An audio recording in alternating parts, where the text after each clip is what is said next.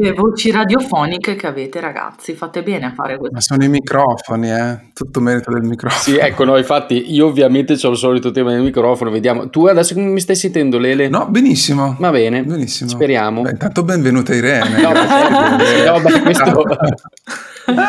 Grazie. Sono le 8.24 di mattina, quindi siamo, o meno io particolarmente sono così un po', un po rimbambito. Ma... Cercheremo di dire delle cose intelligenti anche se sono le 8.25 esatto. di mattina. Come eravamo prima della prima volta? E chi se lo ricorda? Prima di assaggiare il ramen, prima del primo bacio, prima del primo ollie sullo skate, prima della prima scalata, prima di assuefarci a quell'overdosi di dopamina che ti sale quando ti appassioni Ogni prima volta andrebbe assaporata consapevolmente. Ma chi lo sa fare? Dovremmo imparare a imparare gustandoci sempre quello stato di grazia. Quella fatica carica di desiderio di quando eravamo vergini. Siamo Emanuele Centola e Alessandro Pirani e questo è Vergini, il podcast che tenta di fermare l'attimo in cui stiamo per imparare. Le domande sbagliate alle persone giuste da parte di due vergini su come tutti prima o poi smettiamo di esserlo. Irene Ferri. Ciao. Benvenuta. Grazie, eh, grazie ragazzi, è un piacere essere qua con voi. Intanto da dove digiti? Da dove, allora, eh, parlo dal mio paese natale che è Felina di Castelnuovo nei Monti, ehm, sull'Appennino tosco-emiliano.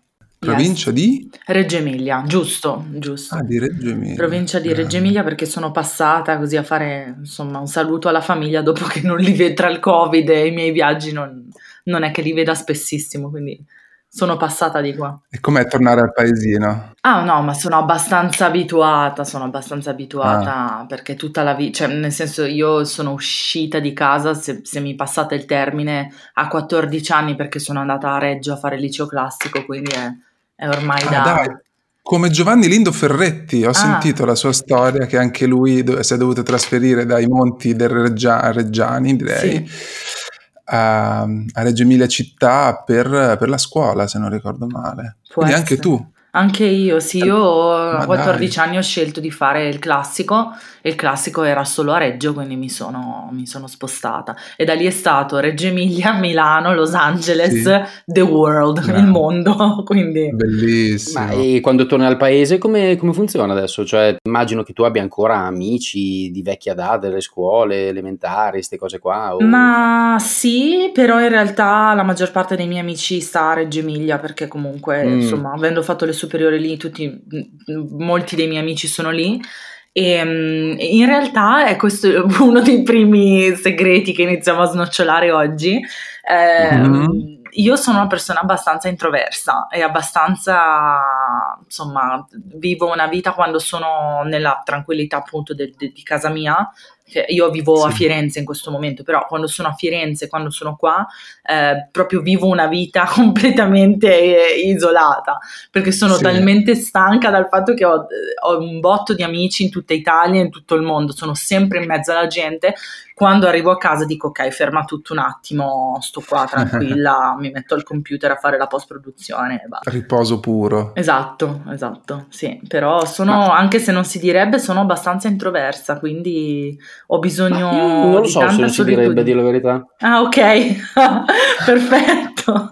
Vabbè allora in, io, dopo poi entriamo nel merito della, della, della, del tuo lavoro diciamo che però non è esattamente solo il focus della nostra chiacchierata di oggi e nel senso che però io ho mille domande sul suo sì lavoro. no beh anch'io ovviamente però non, vorrei, non voglio iniziare da subito voglio, vorrei lasciare un po' il dulcis in fondo da questo punto di vista esatto. no mi interessava questa cosa del paese perché eh, in più d'uno nella storia hanno sempre raccontato il, il paese d'origine come diciamo croce delizia cioè un po' la fonte delle di tutto il bene e di tutto il male per, per, le persone che poi come te peraltro hanno fatto anche una vita o stanno facendo o hanno iniziato a fare una vita così eh, nomade. Eh, il fatto di essere nata provinciale secondo te ti, ti dà un, un, un, più o un meno diciamo nel tuo attuale, nella tua attuale poetica artistica?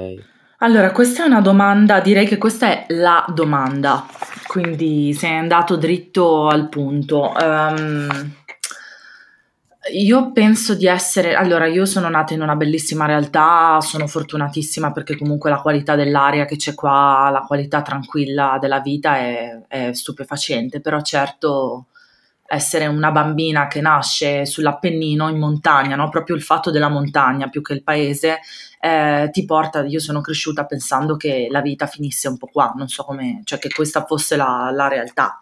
Um, e poi col, con gli anni capisci che c'è anche tanto altro, che non è necessariamente migliore o peggiore, è semplicemente altro, no?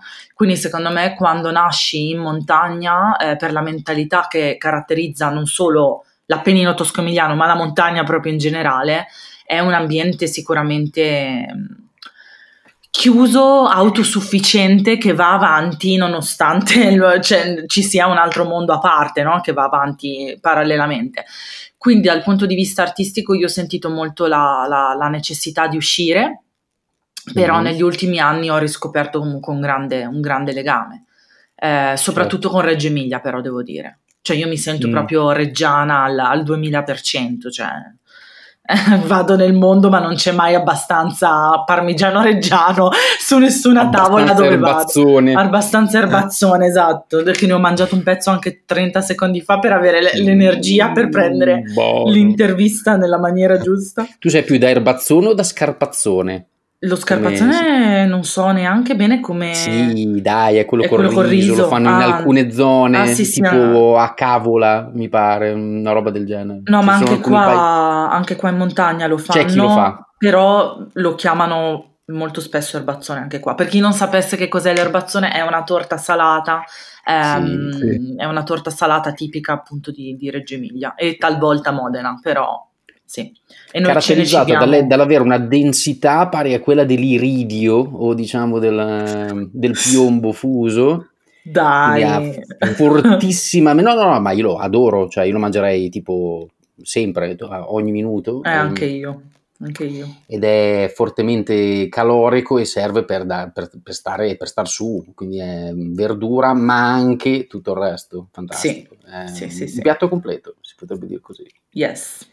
Tu spesso nei tuoi, nei tuoi viaggi racconti di, anche della, della, parte, diciamo, di, di, come ti alimenti. In realtà eh, non ne fai un, un oggetto tu, dei tuoi scatti quasi mai, raro, almeno per quello che io vedo, eh, poi non è che io sappia tutto di te, naturalmente. No, certo. Perché Irene è una fotografa. Ah, cioè, ah, aspetta. L'abbiamo ancora specificato. Giusto, esatto. Non diciamo che l'avremmo spiegato bene forse nella descrizione, probabilmente. Sì. Però sì, Irene è una fotografa, esatto. E, è una ehm, bravissima fotografa. E sì. quindi l'immaginario che diffonde del suo lavoro ha a che fare con gli scatti e col modo con cui lei guarda il mondo, insomma.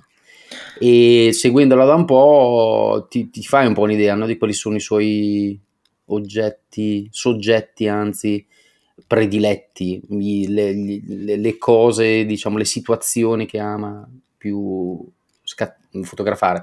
Ecco, tra queste non mi pare ci sia il cibo, ma correggimi se sbaglio. No, non c'è il cibo, non c'è per nulla il mm. cibo. Io proprio no, non sono, cioè sono una persona interessata a cibarmi sicuramente perché eh, sono anche abbastanza curvi come ragazza, ma eh, cioè, mi puoi dare da mangiare un pezzo di plastica che per me è la stessa cosa più o meno. Per, cioè, veramente mi dispiace, questo è un punto tota- totalmente a mio sfavore, ma non, non sono proprio interessata. Cioè, mi, mi, mi serve come carburante per andare avanti, ma per il resto zero.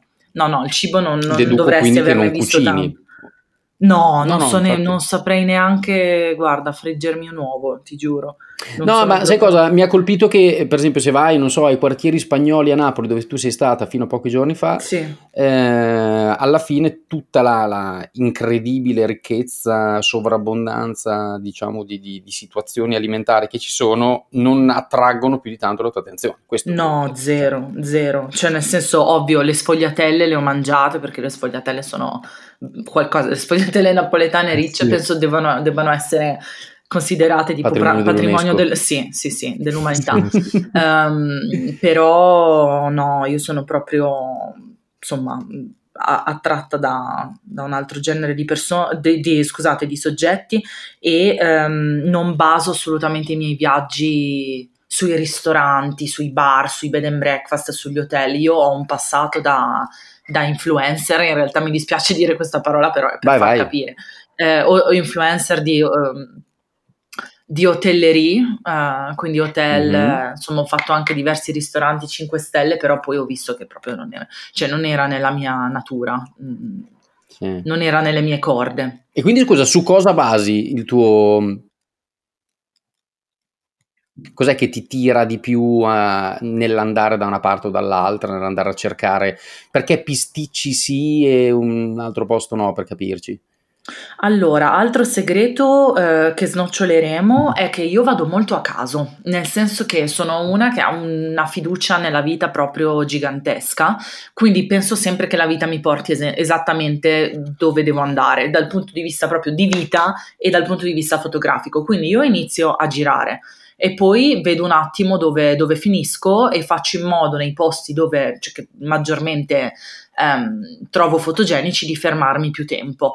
Pisticcio l'ho conosciuta per caso l'anno scorso perché mh, mm, Pisticci è una città in Basilica, una, un paese, città mh, mm, arroccato diciamo in Basilicata che però sta molto vicino alla Puglia. E l'anno scorso ero in Puglia, una mia amica fotografa mi ha detto mh, mm, guarda ti devo portare a, a, vedere questo posto assurdo, fanno teatro mm. in mezzo ai calanchi lucani, quindi ci mm. siamo prese su con una macchina, siamo andate a vedere Pisticci ed è stato un colpo di fulmine esagerato e quest'anno ho fatto in modo di passarci molto tempo, ecco. Eh, però de- quello che mi spinge a fotografare un posto mh, mm, anziché un altro è soprattutto eh, quanto poco turistico è, perché non, sì. non, proprio non, non, ce la posso fare con i posti cartolina e mm-hmm. quindi la, la veracità se, se, si può dire così oh, e certo, certo. Ehm, devo proprio coglie, cogliere la vibe del luogo arrivo, sento il posto e poi capisco quanto tempo dedicarci ad esempio alla Calabria, alla Basilicata, io ho dedicato moltissimo tempo quest'estate. Sono stata on the road due Perché, mesi. Scusa, no, questa è, questa è interessantissimo, siccome per chiunque, siccome ormai siamo tutti fotografi, giusto? Cioè, nel senso che guardarsi, è una battuta ovviamente sì, per sì. dire che siamo, basta guardarsi intorno, tutti in un modo o nell'altro pensano di star fotografando. In realtà la cosa che a me colpisce sempre, ma ha sempre colpito anche insomma, in passato, è che eh, un fotografo che, che, che, faccia questo mestiere dedica a una campagna fotografica, diciamo, qualunque cosa questo significhi, non so, andare a pisticci, fotografare pisticci, non 5 minuti, non 10 minuti, non una passeggiata, ma magari giorni, magari settimane. Perché eh in realtà la foto non è che ti arriva così, esatto. ma ti arriva come? Cioè, la domanda che ti faccio è come ti arriva la foto? Allora, cioè, ci sono posti in cui... Calare, riuscire... ti devi concentrare, cosa succede? Allora, eh, in generale ti posso dire che ci sono posti ovviamente che riesci a portarti a casa in, uh, in, un paio d'ore ed altri per cui ti serve una settimana, ma non perché un posto sia più bello o fotogenico dell'altro, ma semplicemente perché hai culo, se possiamo dire così, cioè proprio ti imbatti in una serie di situazioni che dici perfetto, questo coglie, la, la, questo, questo, mi rappresenta benissimo il posto, quindi ho portato a casa le foto, sono a posto. Um, altre volte ci devi passare un tempo infinito. Io il teatro dei Calanchi, che è appunto a Pisticci, l'ho dovuto fotografare cinque volte, quindi cinque volte di chiamare lì gli attori, eh, studiare bene il posto, scattare in golden hour, quindi scattare al tramonto, cinque certo. volte prima che uscisse um, la foto che volevo io, che, che secondo me mm-hmm. rappresentava appieno il luogo. Quindi cinque, vo- cinque spettacoli, guarda, è stato sì. lunghissimo. Quindi dipende proprio mh, da, lo- da luogo a luogo e con certi luoghi ci devi mollare.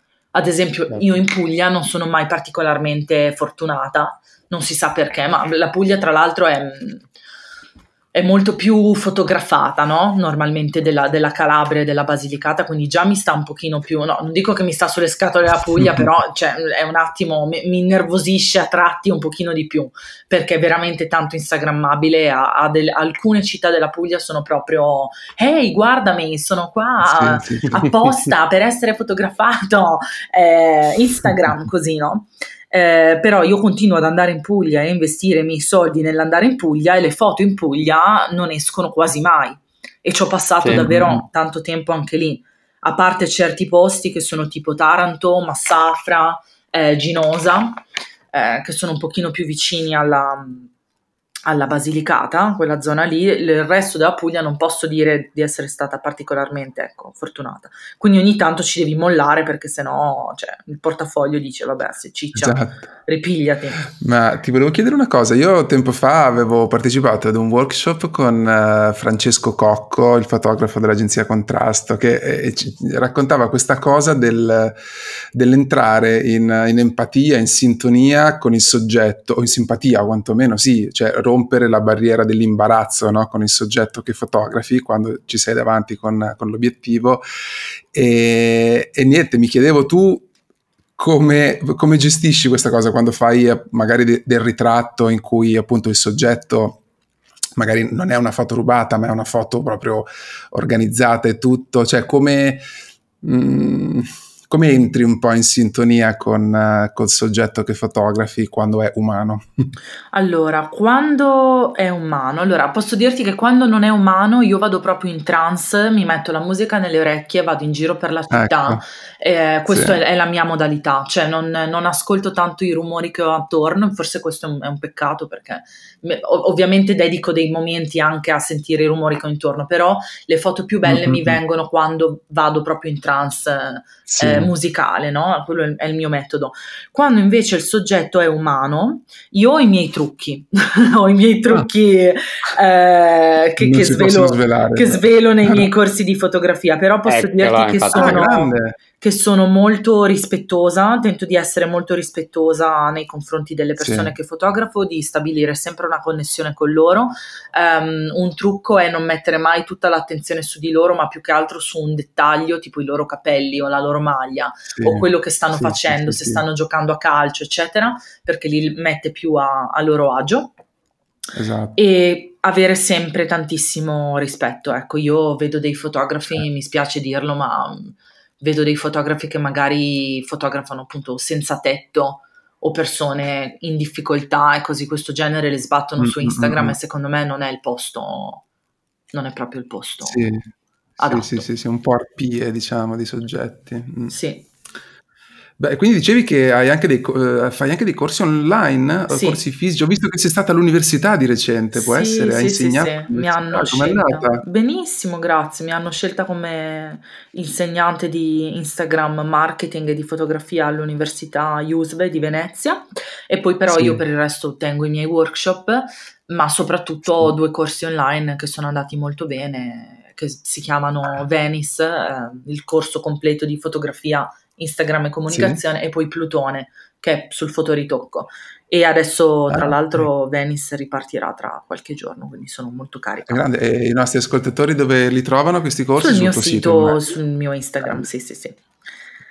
Super. Tra l'altro, scusa il titolo Venice. La post-produzione, no, scusami, siccome mi, mi interessa ah, molto ah, l'argomento scusa. anche fotografia in sé. Dopo arriveremo anche alla storia di Italia con la A rovesciata e dopo ti devo chiedere mm. dove si va a prendere quella A rovesciata che sembra sempre sgangherata nel, nel testo, però no, sulla post produzione anche, anche, lì diciamo che un, dopo che hai scattato la fotografia e hai il, il, buon, il buon materiale di partenza c'è tutta una parte di lavorazione, no? immagino, di post produzione delle foto che non indifferente, insomma, penso almeno, cioè, scattando poi in digitale, eh, la post-produzione sia davvero cruciale. Tu quando, che impatto ha sul tuo lavoro? Diciamo, quanto sai che alcune cose saranno esaltate dalla post-produzione e quante invece devono essere per forza nello scatto originale? Ma allora, um, secondo me ad, ti darei ogni, ogni, anno do una risposta diversa. Adesso ti direi che è proprio 33% scatto, 33% selezione della foto, che è una cosa a cui nessuno pensa, ma in realtà è molto ah, ecco, importante, ecco, sì. e 33% post-produzione. Um, io amo moltissimo la post, poi ho studiato, ho studiato tra l'altro cinema per, per anni e quindi mi hanno, mi hanno, proprio fatto appassionare alla post-produzione, al color grading, alla color correction, cioè dare, dare mm. proprio la tua impronta tramite il colore, no? Eh, quindi sì, io ci credo follemente, sto sperimentando anche tante color, color diverse ultimamente, però una cosa a cui nessuno pensa è che, che, che, per essere dei bravi fotografi, secondo me, devi diventare proprio un maestro nella selezione, nel capire che è quello scatto lì, quello che susciterà eh, i feels, le, le, emozioni maggiori. Sì. Sì, Se sì, no, sì. vediamo, vediamo un overload di immagini sia su Facebook che su Instagram, cioè, e bisogna invece essere come, proprio come dei galleristi che espongono le, le opere migliori, secondo me. Sì.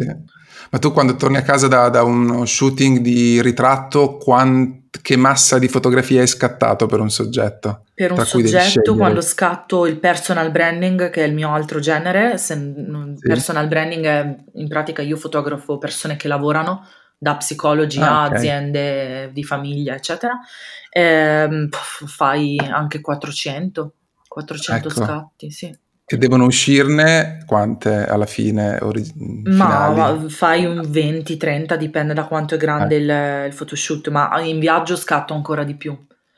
Ho fatto mm. degli anni in cui scattavo molto poco ed ero molto selettiva, adesso magari scatto un po' di più um, sì. e la selezione la faccio dopo, ma questa cosa della selezione davvero tante persone non ci fanno caso, ma è, se dovessi dire per oggi per migliorare che cosa puoi fare, sicuramente è prestare sì. più attenzione a quello che selezioni.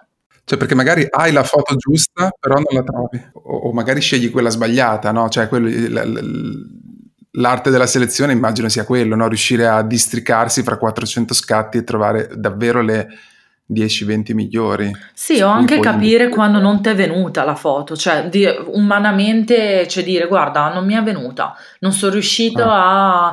a... Um, la situazione non è venuta in fotografia come doveva venire e quindi non la pubblico. In realtà è anche quello. Ah, mm. Sì. E te ne accorgi dopo giorni, quando, inizi, quando ti metti a, al computer a riguardarle o anche lì per lì ti accorgi di non averla? Io subito, cioè, subito ah, proprio, subito, sì ecco. sì sì. No, subito, sì. proprio, ma, ma, lo vedrai in diversi... Capisci quando non sei dentro quella foto? Capisci quando proprio c'è qualcosa che è andato. Sì, c'è qualcosa che è andato storto, magari non sei riuscito a disimpallare il soggetto, che magari ha dietro qualcos'altro, sì. eh, magari non hai colto l'espressione giusta, magari il soggetto si è mosso, magari ti ha parcheggiato davanti una, una gru mentre, mentre certo. ci vuole anche l'umiltà di dire ehm, questa foto non, è, non, non arriva a un 10 su 10, quindi non la pubblico. Mentre secondo me l'errore che fanno tantissimi fotografi eh, amatoriali, andanti sul professionale è che pubblicano anche sì. gli scatti mediocri. Ascolti Irene, scusa, ti volevo portare un attimo su un altro piano. Ehm, leggendoti questo, questo passaggio, dice l'Italia è mia madre seduta al tavolo in cucina con la settimana enigmistica come sua madre prima di lei. Mm. Firmato. Maria Chiara. È uno dei tanti diciamo, messaggi che tu hai raccolto nel chiedere alle persone cosa pensavano che fosse, cosa ricordava loro l'Italia, qual era un po' l'immagine che li riportava al loro paese, magari di persone anche che non ci vivono più in Italia, per esempio, e così via. E esatto. Mm, a me questa roba qua, che mi sembra diciamo, estremamente interessante, riporta a uno degli, degli aspetti forse cruciali del tuo lavoro, e cioè l'idea che ha, ha, a che fare quasi con una roba, adesso non voglio dire sovrannaturale, ma una, una capacità che è veramente di pochi, di cogliere la verità che ci sta là fuori che è un tema filosofico evidentemente sul quale non ho la, le capacità di, di, addentrarmi, però l'idea dello scatto, cioè del, del, di, un, di, un, oggetto che in qualche modo ferma ciò che sta effettivamente accadendo senza troppe finzioni, ha molto a che fare con questa capacità di fermare la verità o quella che i greci chiamavano la leteia, una cosa del genere. E, ehm, tu come ti, cioè, tu quando è che capisci che veramente hai colto la verità di, un, di, un, di qualcosa? Quindi quando è che veramente la foto è giusta? Cioè che cos'è che deve succedere? O meglio, secondo te Anzi, non tanto nelle tue foto, nelle foto degli altri. Tu quando è che ci vedi verità? Mm, che domanda difficile. Allora, per quanto riguarda me, è proprio una, situa- una sensazione quasi in- inspiegabile. Però sentirai tanti fotografi anche durante i photoshoot, anche se sono in altri ambiti, di, ad esempio moda, eccetera, dire ce l'ho, ce l'ho, ce l'abbiamo, ce no? Ce l'ho. Ce l'ho. È quella sensazione dentro che ti arriva da tantissimi anni di training, di, di autotraining, in cui tu la guardi e dici c'è, perché mm. ha imparato con gli anni a sviluppare cer- determinati canoni estetici, compositivi, eccetera, per cui lo riconosci subito. È come la, la nonna che non pesa la farina, ok? E però la torta gli viene, gli, viene, gli viene, fuori bene, ok? Sono quelle cose un po' sì, difficili sì. da spiegare, ma no, sai presente no, quando magari chiediamo alle nostre nonne, certo. ma, ma scusa, Dice nonna, ma com'è la ricetta dell'erbazione? Mo sì, devi ma mettere sì, qui, devi metterla. Ma sì, ma dai, vai a braccio. Basta vai a braccio, è una, è una, sensazione e la nonna riesce immediatamente a capire anche nell'erbazione degli altri, capito? Eh, sì. Se c'è troppo strutto, se ci sono troppe bietole, se manca il sale, manca l'olio. È la mm-hmm. stessa sensazione per me. Um, e um, ci tengo a dire, non dipende tanto dal mezzo tecnico, cioè si possono fare foto meravigliose anche partendo da eh, reflex più terra-terra senza aver speso sì fior di quattrini, cioè io ho delle foto che ho fatto dieci anni fa con eh, veramente delle reflex entry level che vanno ancora bene e ci sono delle foto fatte adesso con una mega attrezzatura che non vanno bene magari a volte. Quindi è proprio... Non, è una, è una, sensazione che faccio fatica a spiegare, ma se dovessi paragonarla a qualcosa è proprio come quando la nonna assaggia il cibo.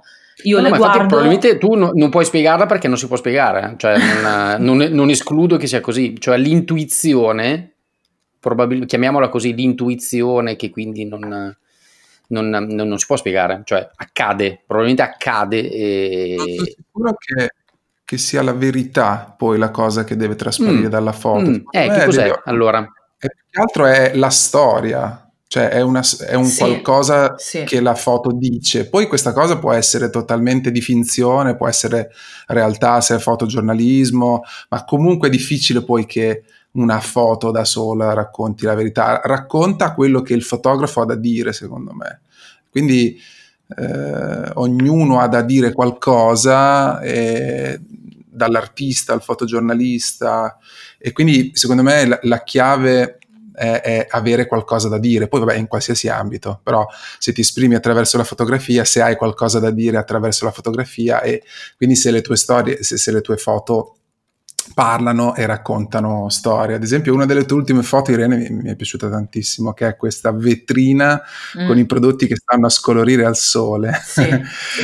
eh, scattata a Roma, si sì. trova su Instagram. Tra l'altro seguite ovviamente Irene su Instagram, ire.ferri, e quindi questa foto della vetrina con i prodotti che scoloriscono, beh, eh, per me sì, r- racconta una storia, cioè ha fatto click con me perché anch'io sono capitato in un... Uh, io vengo, provengo da Imola e in un vicoletto del centro di Imola da cento anni c'è un negozio di modellismo o giocattoli, cose di questo genere e praticamente ha la stessa identica vetrina, anche quella di alluminio anodizzato, tutto ridotto malissimo a vetro singolo, con le scatole sbiadite, cioè si vede proprio che il lato esposto all'esterno è sbiadito rispetto al lato di, alla profondità delle scatole esposte, con eh, la, la, polvere intonsa sopra.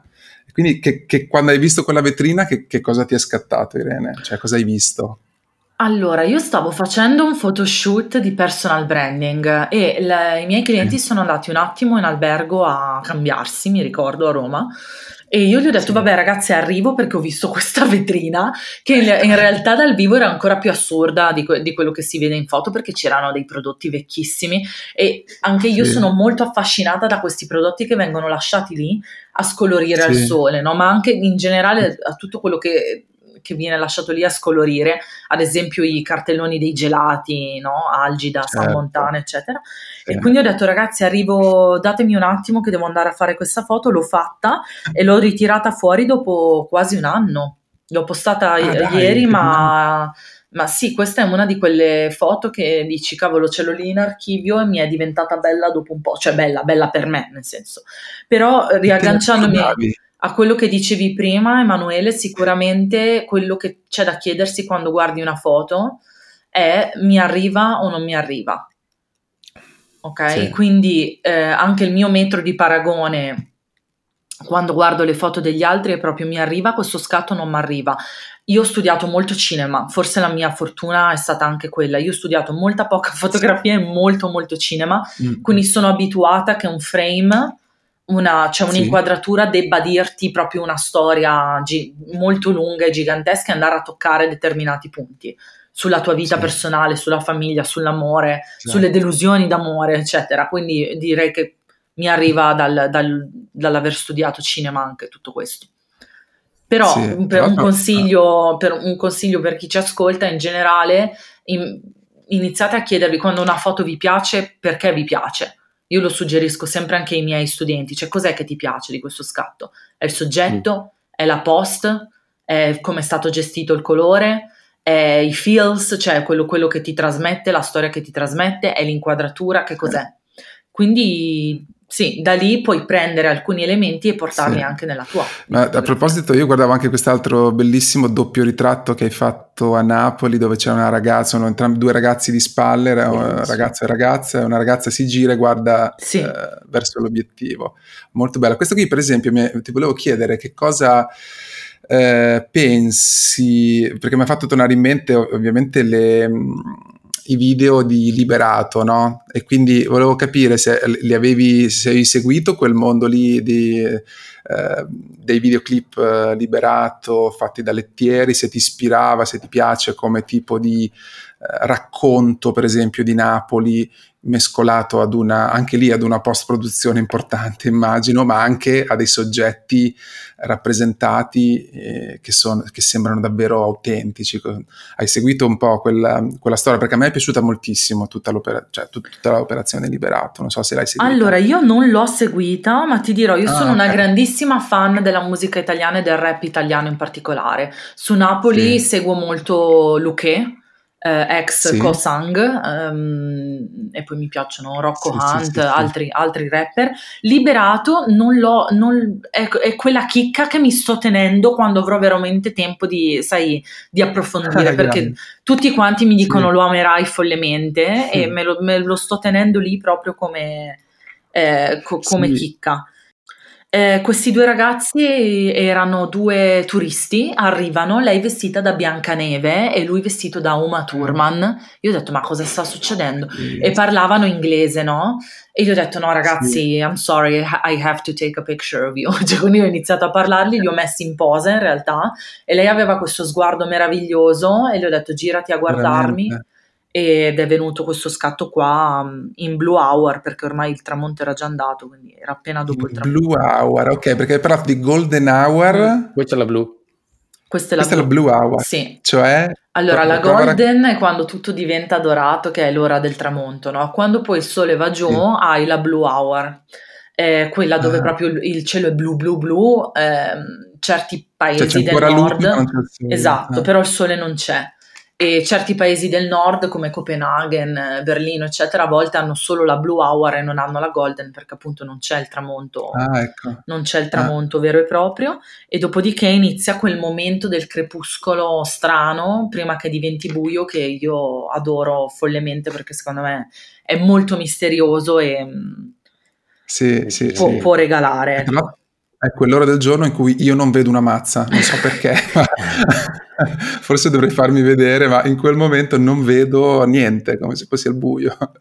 No, invece vedevo anche che il ragazzo ha su una borsa del, con gli spaghetti di toilet paper. Sì, sì, sì, sì. Invece quel progetto che io wow. adoro alla follia eh, l'hai, l'hai, seguito? Assoluta, sono una grandissima fan di Cattelan e ho yeah. tutti i miei toilet paper a casa, lo adoro pazzamente. Se un giorno Quello mi pubblicheranno veramente. una foto, non so cosa devo fare, però ecco, il mio gusto eh. fotografico si sposa benissimo con quello di toilet paper. Io sono un po' sì. trash in realtà, cioè il mio animo è, è abbastanza, è abbastanza trash, ma nel senso buono de, del termine, cioè mi piacciono le foto molto provocanti, molto... Sì sì, sì, sì. sì. Poco poetiche, diciamo. romantiche, ma molto... Infatti io anche fotografo tantissimi, insomma, santini, croci, rosari, sì, eh, sì. Quindi... È che loro, mi sembra di capire che loro, oltre a quel tipo di sapore, ci mettano sempre quel, quella botta di surreale, sì. no? Di costruito che è davvero impressionante. Beh, la saponetta morsicata mm. mi ricordo una delle cose, perché mi ricordo che in un'intervista, perché si chiama Ferrari poi il fotografo, può essere? Il fotografo con cui... Non sono sicura che sia solo uno, il fotografo. Ah, ecco, ecco. Perché lì mi sembra di capire che in questo magazine che si chiama Toilet Paper, curato e inventato da Cattelane, insieme penso ad un fotografo che si chiama Ferrari, che, al- che almeno ha dato lo stile fotografico super riconoscibile, ci fosse eh, la loro idea di rappresentare in fotografia eh, i sogni o gli incubi, Bello. diciamo, per cui eh, eh, per cui praticamente mi ricordo vabbè, la saponetta morsicata, che tra l'altro poi dopo hanno prodotto anche come oggetto in vendita, già morsicata, che è stupenda quella cosa.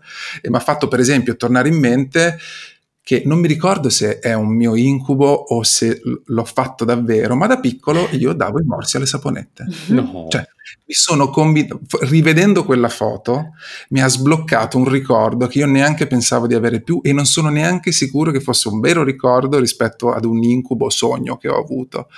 E quindi, per esempio, questo tipo di click nella fotografia, cioè il fatto che abilita lo sbloccaggio dei ricordi all'interno della memoria di ognuno eh, è una cosa potentissima, per quello pensavo quando la foto ti arriva o non ti arriva, mi immagino che sia legato un, un po' alla, alla, tua cultura visiva, no? E quindi se sblocca qualcosa che hai già visto, che certo. magari hai studiato, ti risuona. ti risuona. Per le persone normali che, che non riescono a vedere che una foto è stata eh, corretta cromaticamente, che è stata diciamo insaporita in una certa maniera in post-produzione, loro semplicemente la, la persona normale di una fotografia sente se ha un, un, ricordo, un sogno legato a quel tipo di, di, rappresentazione. Magari per la moda forse è qualcosa che riguarda a chi vorresti, a, a chi vorresti assomigliare, no? se ti piace il modello fotografato con i vestiti fotografati.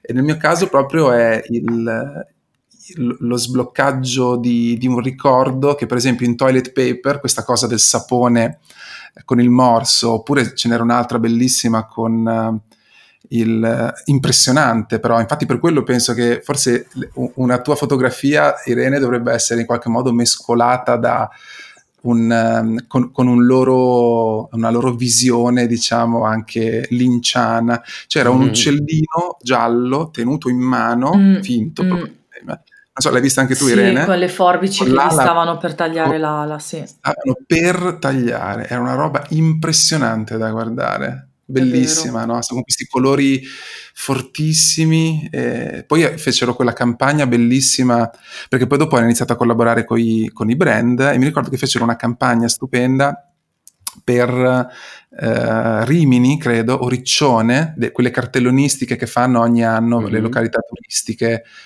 per, um, per promuovere diciamo, il turismo e, e, quindi c'erano queste foto di, eh, dal sapore toilet paper, cioè ufficiali fatte da, da, da loro per queste località turistiche. E, in, insieme a quello stile a me ricordato, ha ricordato moltissimo anche eh, Martin Parr, eh, che adoro. Sì, ah, certo, sì. certo. Martin Parr ehm, è Martin, allora, a parte che tu hai nominato David Lynch e io ho avuto la fortuna di, di incontrarlo a Los Angeles. No, David Lynch no, è, vabbè, sì, durante una lezione all'università ero negli studios a, a, Hollywood e c'era lui, che tra l'altro è un, è un signore, tu non lo diresti mai, ma è un signore molto pacato, cioè pratica la no, meditazione. No, come invece sì, è il suo personaggio, è fantastico. È pacatissimo ehm, certo. e poi è un pazzo e io lo cito sempre, eh, cioè, sì. ha, messo, ha, fatto questa citazione, cioè ha, ha, detto questa cosa che poi è diventata una citazione famosa, eh, che è um, il film mio e ci metto dentro quanti conigli mi pare. Perché in Inland Empire, in Inland Empire che io ho trovato spaventoso, sì, ma spaventoso, proprio terrorizzante, ma senza che non è un film horror in Land Empire, è proprio... No, no, no. spaventoso, ci ha, ci ha, messo dentro un sacco di conigli che stirano, fanno cose strane, no? E io ogni tanto no, quando dico... Come i salami adesso... di Iacovitti, praticamente la stessa cosa. Salami so se avete presente. Io sì. Eh, è uguale, la stessa cosa, stesso principio, cioè infilare qualcosa random come propria cifra di follia. David Lynch in quarantena faceva le previsioni del tempo. È vero, è vero, è vero. No, Questo non lo sapevo. Sì. No, c'è dei video da un minuto in cui semplicemente diceva che, che tempo avrebbe fatto il giorno dopo, nella sua località, credo. Vero, vero. no, io scusa, a proposito di tutti questi discorsi qua molto surreal, surrealisti, eccetera, eccetera, eh, mi sembra, ero, cioè, te lo volevo chiedere, ma non ero sicuro di andarmi a infilare qua, però c'è un po' la madre di tutte le prime volte, che è un po' uno degli argomenti di cui ci occupiamo qua. Sì, perché questa era l'introduzione al podcast. Eh no, esatto, adesso facciamo iniziare.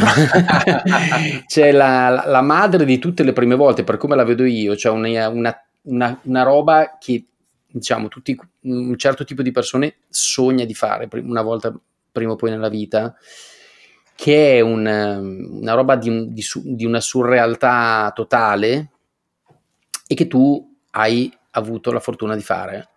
E quindi mi piacerebbe che così proprio liberamente ci dicessi qualcosa. Mi riferisco al Burning Man, al quale tu hai, al quale tu sei andata. E immagino che buona parte delle persone che ci, stanno, che ci ascolteranno non sapranno nemmeno di cosa si parla.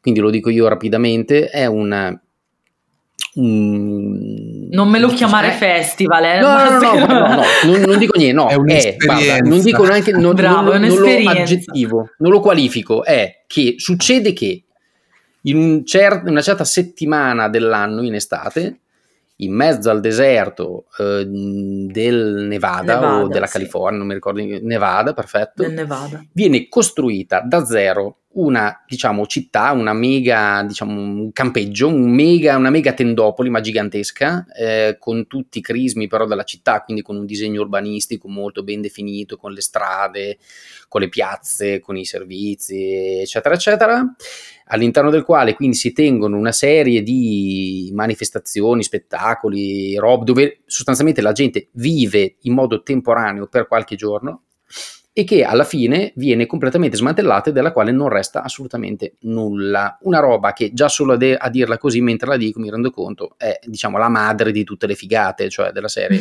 Più di quello non puoi sperare di fare nella vita, potresti tranquillamente morire subito dopo. Quindi, morale, ci puoi dire qualcosa su questo? Allora, sì, certo. Um, come hai detto tu, eh, 80.000 persone entrano nel deserto del Nevada. 80.000, ecco, adesso questo mi mancava, scusa, mamma mia. 80.000 persone entrano e poi escono. Um, non va lasciata traccia perché uno dei principi di Burning Man è appunto leave no trace eh, non lasciare mm-hmm. traccia e si vive questa esperienza nel deserto secondo 10 regole, adesso non ve le sto a dire tutte perché comunque si trovano anche su internet, sì. ma appunto tra cui c'è il non, non, lasciare nessuna traccia, quindi non ci sono neanche i sacchetti dell'immondizia a, a, Burning Man, tu ti porti via la tua spazzatura, la ricicli e sono cavoli tuoi, ah, non c'è elettricità, non c'è acqua, quindi tu devi attrezzarti, arrivare già là per tutto il cibo, con tutto il cibo, l'acqua eccetera per sopravvivere um, ehm, 9-10 giorni. Um, e come hai detto tu per me è stato forse l'esperienza più, più formante nella mia vita che mi ha proprio più plasmata e sono uscita di lì e ho detto ok, io posso tranquillamente morire, come hai detto tu, no, poi morire no perché ci sono tante altre belle cose, ma... C'è um, il ehm, prossimo Burning Man. Eh, anche quest'anno dovevo tornare, ma purtroppo con il Covid non abbiamo, do- cioè, avevo già il biglietto, ma ho dovuto appunto farmelo rimborsare perché non è stato fatto. Eh, ragazzi, è assurdo, è assurdo, è liberatorio, è magnifico e io ero andata là con tutta una serie di aspettative perché ovviamente tutti vanno là con aspettative, ma un detto che si dice a Burning Man è You don't get the burn you want, you get the burn you need quindi mm-hmm. non avrai il burn che vuoi, ma avrai il burn di cui, avrà, di cui, hai bisogno. Io pensavo di andare là a fare un botto di foto, ascoltare Diplo, ascoltare un sacco di musica, in realtà ho fatto foto solo il primo giorno um, e l'ultimo. E per il resto sono stata proprio tanto a parlare con persone, sono stata a esplorare in giro, eh, ho passato tutto il mio tempo in bicicletta nel deserto, poi io amo pazzamente il deserto, eh, a guardare le opere d'arte. Eh, perché poi non abbiamo detto questa cosa, ma vengono posizionate un sacco di opere d'arte, mm, sì. ma enormi, enormi, che dici ma come hanno fatto a portarle fin qua? Perché ricordiamoci che è nel mezzo del deserto del Nevada eh, e, certo. e, quindi dici, boh, eh, cioè cosa ci fa questa balena fluttuante in cielo qua davanti a me? Tutto così. Eh, quindi Beh, niente, esperienza assurda che io potevo Scusa, fare già qual era il burn anni. you needed?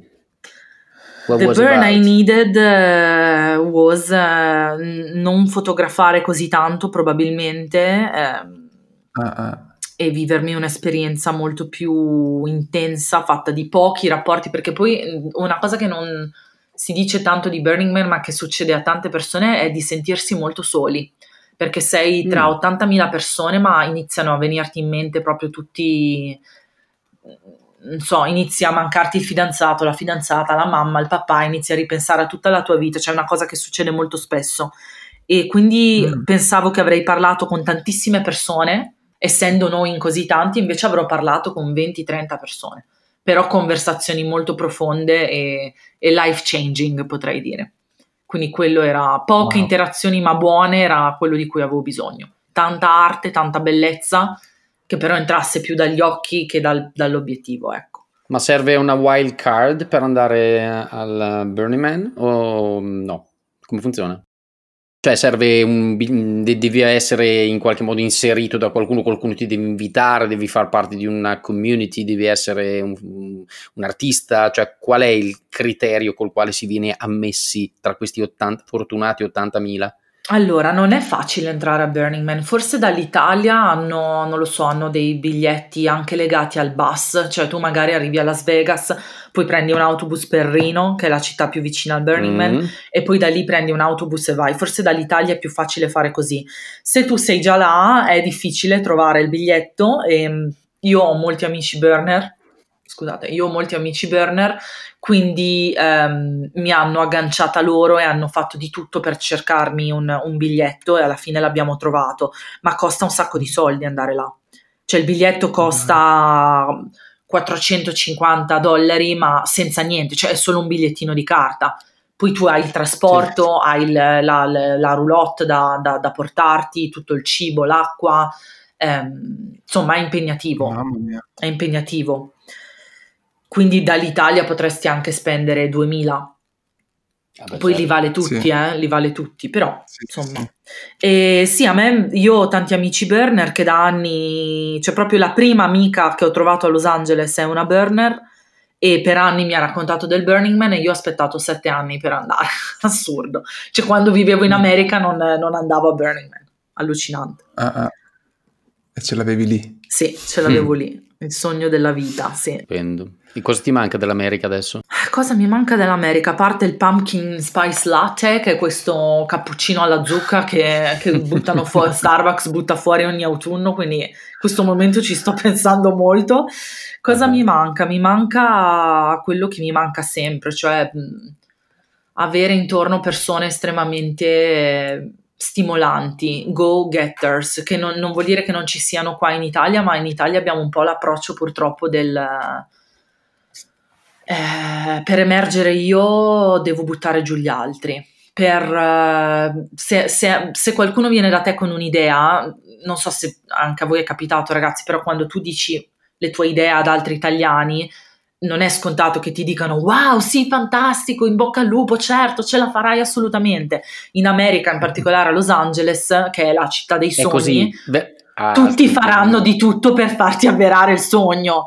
Quindi tu gli dici io voglio lanciare una linea di abbigliamento per puffi e loro ti dicono amazing! Aspetta amazing. che chiamo mia cugina, aspetta che chiamo mia che cugina che è un puffo oppure la responsabile dei puffi a Disneyland. No. È così proprio. Ma noi eh, siamo, sì, allora scusa, siamo agli antipodi agli antipodi di eh, sta sì. roba che stai dicendo. Eh, cioè, non sì. è che siamo un po' diversi, siamo proprio un altro pianeta, oddio mio.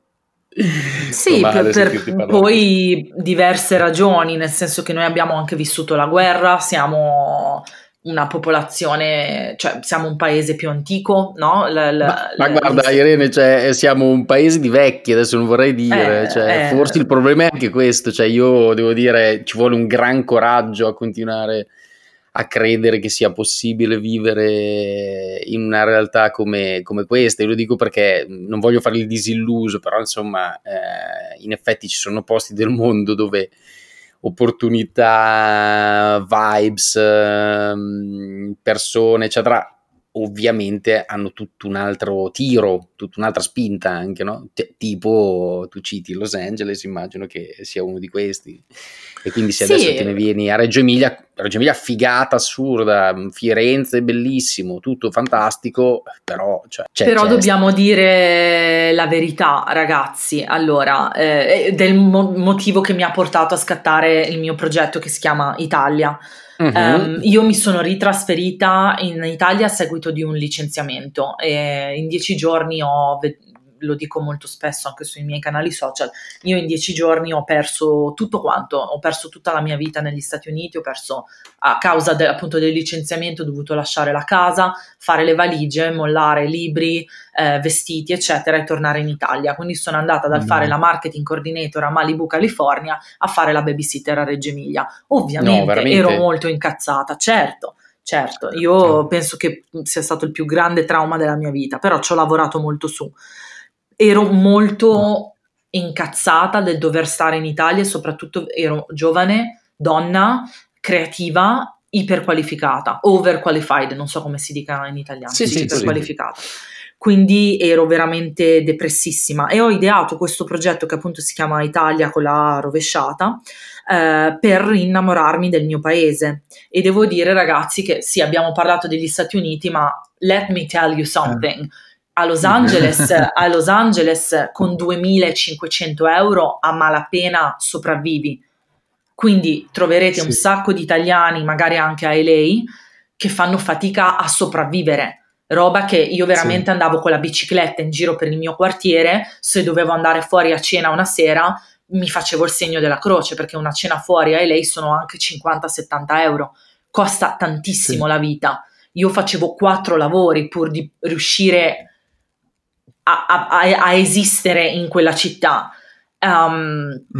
Qua vai in Puglia con 5 euro, mangi come un dio. Io ero in Calabria, 13 euro, mangi, cioè mangi, eh, certo. mangi il cibo più buono della vita, ah, riesci. Eh, sì.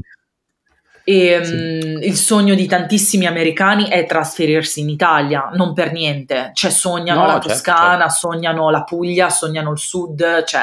Eh, non vedono l'ora. Ehm, proprio perché un, l'America è un, è un, posto che da tanti punti di vista ti lascia da solo. Cioè, pensiamo alla sanità, ad esempio, vediamo anche certo. cosa stanno vivendo in questo momento. Quindi sì, l'Italia tremenda da un certo punto di vista, fantastica da un altro Beh, punto di vista. Ah, Quindi no, io no, negli sen- anni, dubbio. negli anni ho iniziato ad apprezzare cose che prima non riuscivo a vedere, ad esempio potermi fare la colazione al bar sotto casa senza mm, spendere un capitale, sì. il mio affitto magari non è 800 euro per una stanza, ok? E, sì.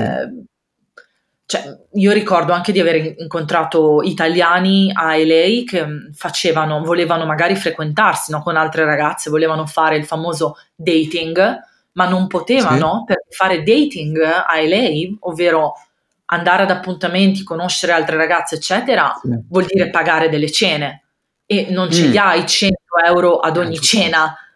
Quindi rima, perché devi poi pagare per l'altra ragazza, no? E magari non la vedi mai più dopo il primo appuntamento. E quindi eh, mi eh, eh. ricordo di, di questi che mi dicevano: Io vorrei fidanzarmi, ma non riesco perché non ho abbastanza soldi per fare dating. Una cosa del genere certo. in Italia non si è mai sentita. là sono problemi seri. Che squallore, detta così, veramente uno squallore unico. sì, sì, sì. Eh, oppure eh. ti dicono, scusa, ma tu quanto fatturi all'anno? Secco così, cioè, prima cosa, prima domanda. Mamma mia. Eh sì.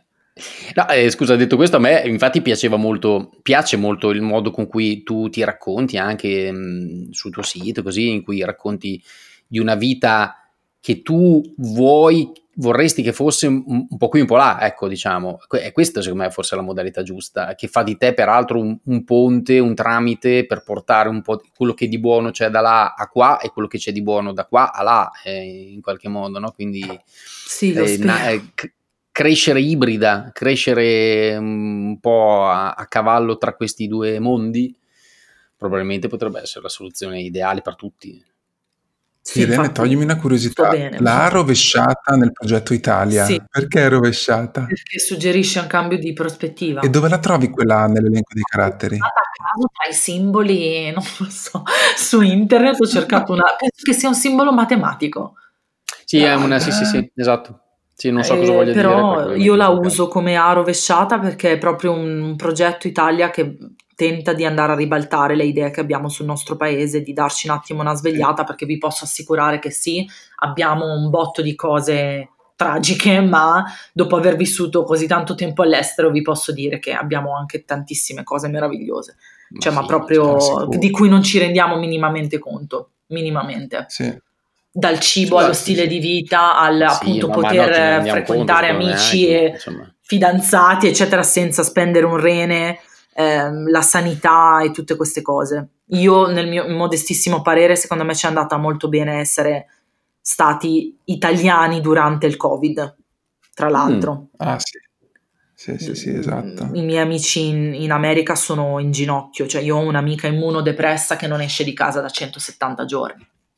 Dio cioè, mio. Per dirvi, perché non portano le mascherine, perché il presidente gli ha detto che le mascherine sono stupide e gli stanno male. Cioè rendiamoci conto. Vabbè, ragazzi, non mi fate parlare di politica perché no, sennò no, mi, no, mi scaldo. Dimmi una cosa invece di Reggio. Io Reggio, Reggio Emilia la adoro perché ha, per il Festival della fotografia europea. Tu l'hai avuto qualche impatto sul tuo lavoro, il fatto che fosse nella tua Reggio fotografia europea o l'hai seguito come tipo di festival? Io ci ho visto per, tra l'altro anche una mostra su Martin Parr meravigliosa, mi ricordo, una delle prime edizioni. Ah. Tu l'hai, io me la sono persa la mostra di Martin quelli... Park perché è il mio fotografo preferito, quindi me la, me la ricorderei. Ah. Sì, fotografia europea è una bellissima manifestazione che appunto si, si trova a Reggio, si viene fatta a Reggio. Io ho esposto all'atelier di Via Due Gobbi diverse ah. volte quando ero più piccola, però non espongo dal 2013 io, perché adesso sto puntando al, al circuito on, quello dei, proprio dei, dei top professional, eccetera. Quindi, ah, quindi scusami, no, spiegami meglio questa cosa che non... Ah, quindi non, non... il circuito off e il circuito on. Il circuito off tutti possono partecipare, in pratica il circuito on invece sono un tot mostre selezionate che vanno poi nei, nel, nei palazzi principali della città eccetera. Quindi ah. io adesso di esporre all'off mi interessa relativamente. Certo. Voglio, vorrei sì, un sì, giorno arrivare all'on, ma eh, vi dirò una cosa che non sarà una novità, ma nessuno è profeta in patria. Quindi in realtà io lavoro, lavoro tantissimo tipo a Roma, a Milano, a, appunto a Los Angeles eh, e invece a Reggio non tantissimo, a Reggio, ma è normale così. Sì. È così, dai, va bene. Difficilmente va bene. si è profeti in patria. Mm, scusa, per, per, avviarci verso la conclusione, una cosa che mm, a me frulla un po' in testa quando penso a persone come te, qual è un po' la tua routine eh, quotidiana? Allora, chiedere a una gemelli con luna in acquario qual è la sua routine, secondo me è una domanda molto, una domanda molto coraggiosa, Ale. Allora, cioè, nel senso che non c'è, vuoi dire? Non, che, non che la mia routine non esiste e ogni giorno è diverso dall'altro perché pe- pensa proprio a livello, a livello eh, tecnico, cioè io un giorno sono in Calabria, un giorno sono in, in Arizona, l'altro giorno sono a Firenze eh, è già tanto che io adesso abbia una casa a Firenze che insomma ogni tanto riesca a stare tranquilla lì. Però diciamo che la mia giornata è un mix tra cappuccini, caffeina, caffeina, caffeina, rispondere alle mail, mandare avanti i corsi online. Um, a volte sì. anche registrare video, eccetera. Eh, tanto Instagram, perché comunque dove eh, Instagram è un lavoro, quindi Insomma, certo, passo certo, molto tempo sì. anche a, a, a, pubblicare contenuti su Instagram e un milione di photoshoot, però eh, questa è un'altra cosa che non tutti sanno, io sono un ex personal trainer, quindi ecco, vedi, ogni, vedi, che alla fine ci arriviamo. mi alleno, mi alleno vado, cioè come mi tengo viva la risposta è probabilmente andando in palestra quando posso. Non tanti lo sanno, ma io sono una, un ex personal trainer, ho passato tantissimi anni della mia vita in palestra e quindi come mi tengo viva, la, la domanda come mi tengo viva è andando in palestra ogni volta che posso, insomma. La palestra mi ah. manca molto nei miei viaggi pazzi. Però sì, una routine vera e propria non ce l'ho. Porta- ho tentato di portarla avanti eh, anche con libri come The Miracle Morning o The 5 mm-hmm. AM Club, eh, quelli che ti dicono appunto di alzarti presto al mattino per dedicare tempo a te stesso. Hours Work Week. Sì, quello lo sto leggendo adesso. Ecco, e, vedi, perfetto. E, però sì, faccio molta fatica perché devo, pro- cioè, purtroppo ho, la, ho, la, ho questa cosa dell'essere creativa, essere artistica, seguire il flusso e quindi le routine si sposano poco. Bello, bene. Grazie allora. Grazie a voi. Pronta per la prossima avventura che scusa se ce la vuoi già spoilerare così almeno diamo questo per i nostri ascoltatori premium come dicevamo ieri ovviamente. Vai. Sì, allora ehm, probabilmente Genova che non ho mai visto e devo fotografare e poi mi sa che torno a Napoli e sto organizzando workshop e altre cose molto interessanti a Napoli. Quindi mm. ah, figata, bello. il mio amore con, per Napoli continua. Qui ascoltatori di Napoli, uh, stay tuned su ireneferri.com. Allora Irene, grazie mille. Grazie, grazie mille, voi, io mi iscriverò sicuramente a Venice e quindi ci vediamo là. Grande, ti aspetto. Grazie, grazie ancora, buona giornata. Ciao. Ciao. Ciao ciao. Siamo Emanuele Centola e Alessandro Pirani e questo è Vergini, il podcast che tenta di fermare l'attimo in cui stiamo per imparare. Ciao Irene, ehm, ti ringrazio tantissimo per il tempo che ci hai dedicato, adesso ti immagino che tu sia già in viaggio per chissà dove, grazie per aver accettato questo salto un po', un po nel buio, totalmente senza rete, a me sembra che ne sia valsa la pena. Ciao ragazzi, è stato un grandissimo piacere per me essere con voi. Tra l'altro mi avete fatto delle domande stra interessanti come quella appunto sul Burning Man e di cui non avevo mai avuto l'occasione di parlare. Quindi grazie mille, non vedo l'ora di sentire la puntata in diretta e spero che non sia stato troppo folle. Cioè viaggio nella mente di un'artista pazza, insomma. Grazie ancora. Ciao Ale, mi sono scorrata di dirti questa cosa, ma quando tu vai al Burning Man per la prima volta sei un virgin, sei un... Um, un playa virgin o un Burning Man virgin e quando l'anno dopo porti qualcuno dici I'm taking a virgin to Burning Man quindi fa molto ridere non ci avevo pensato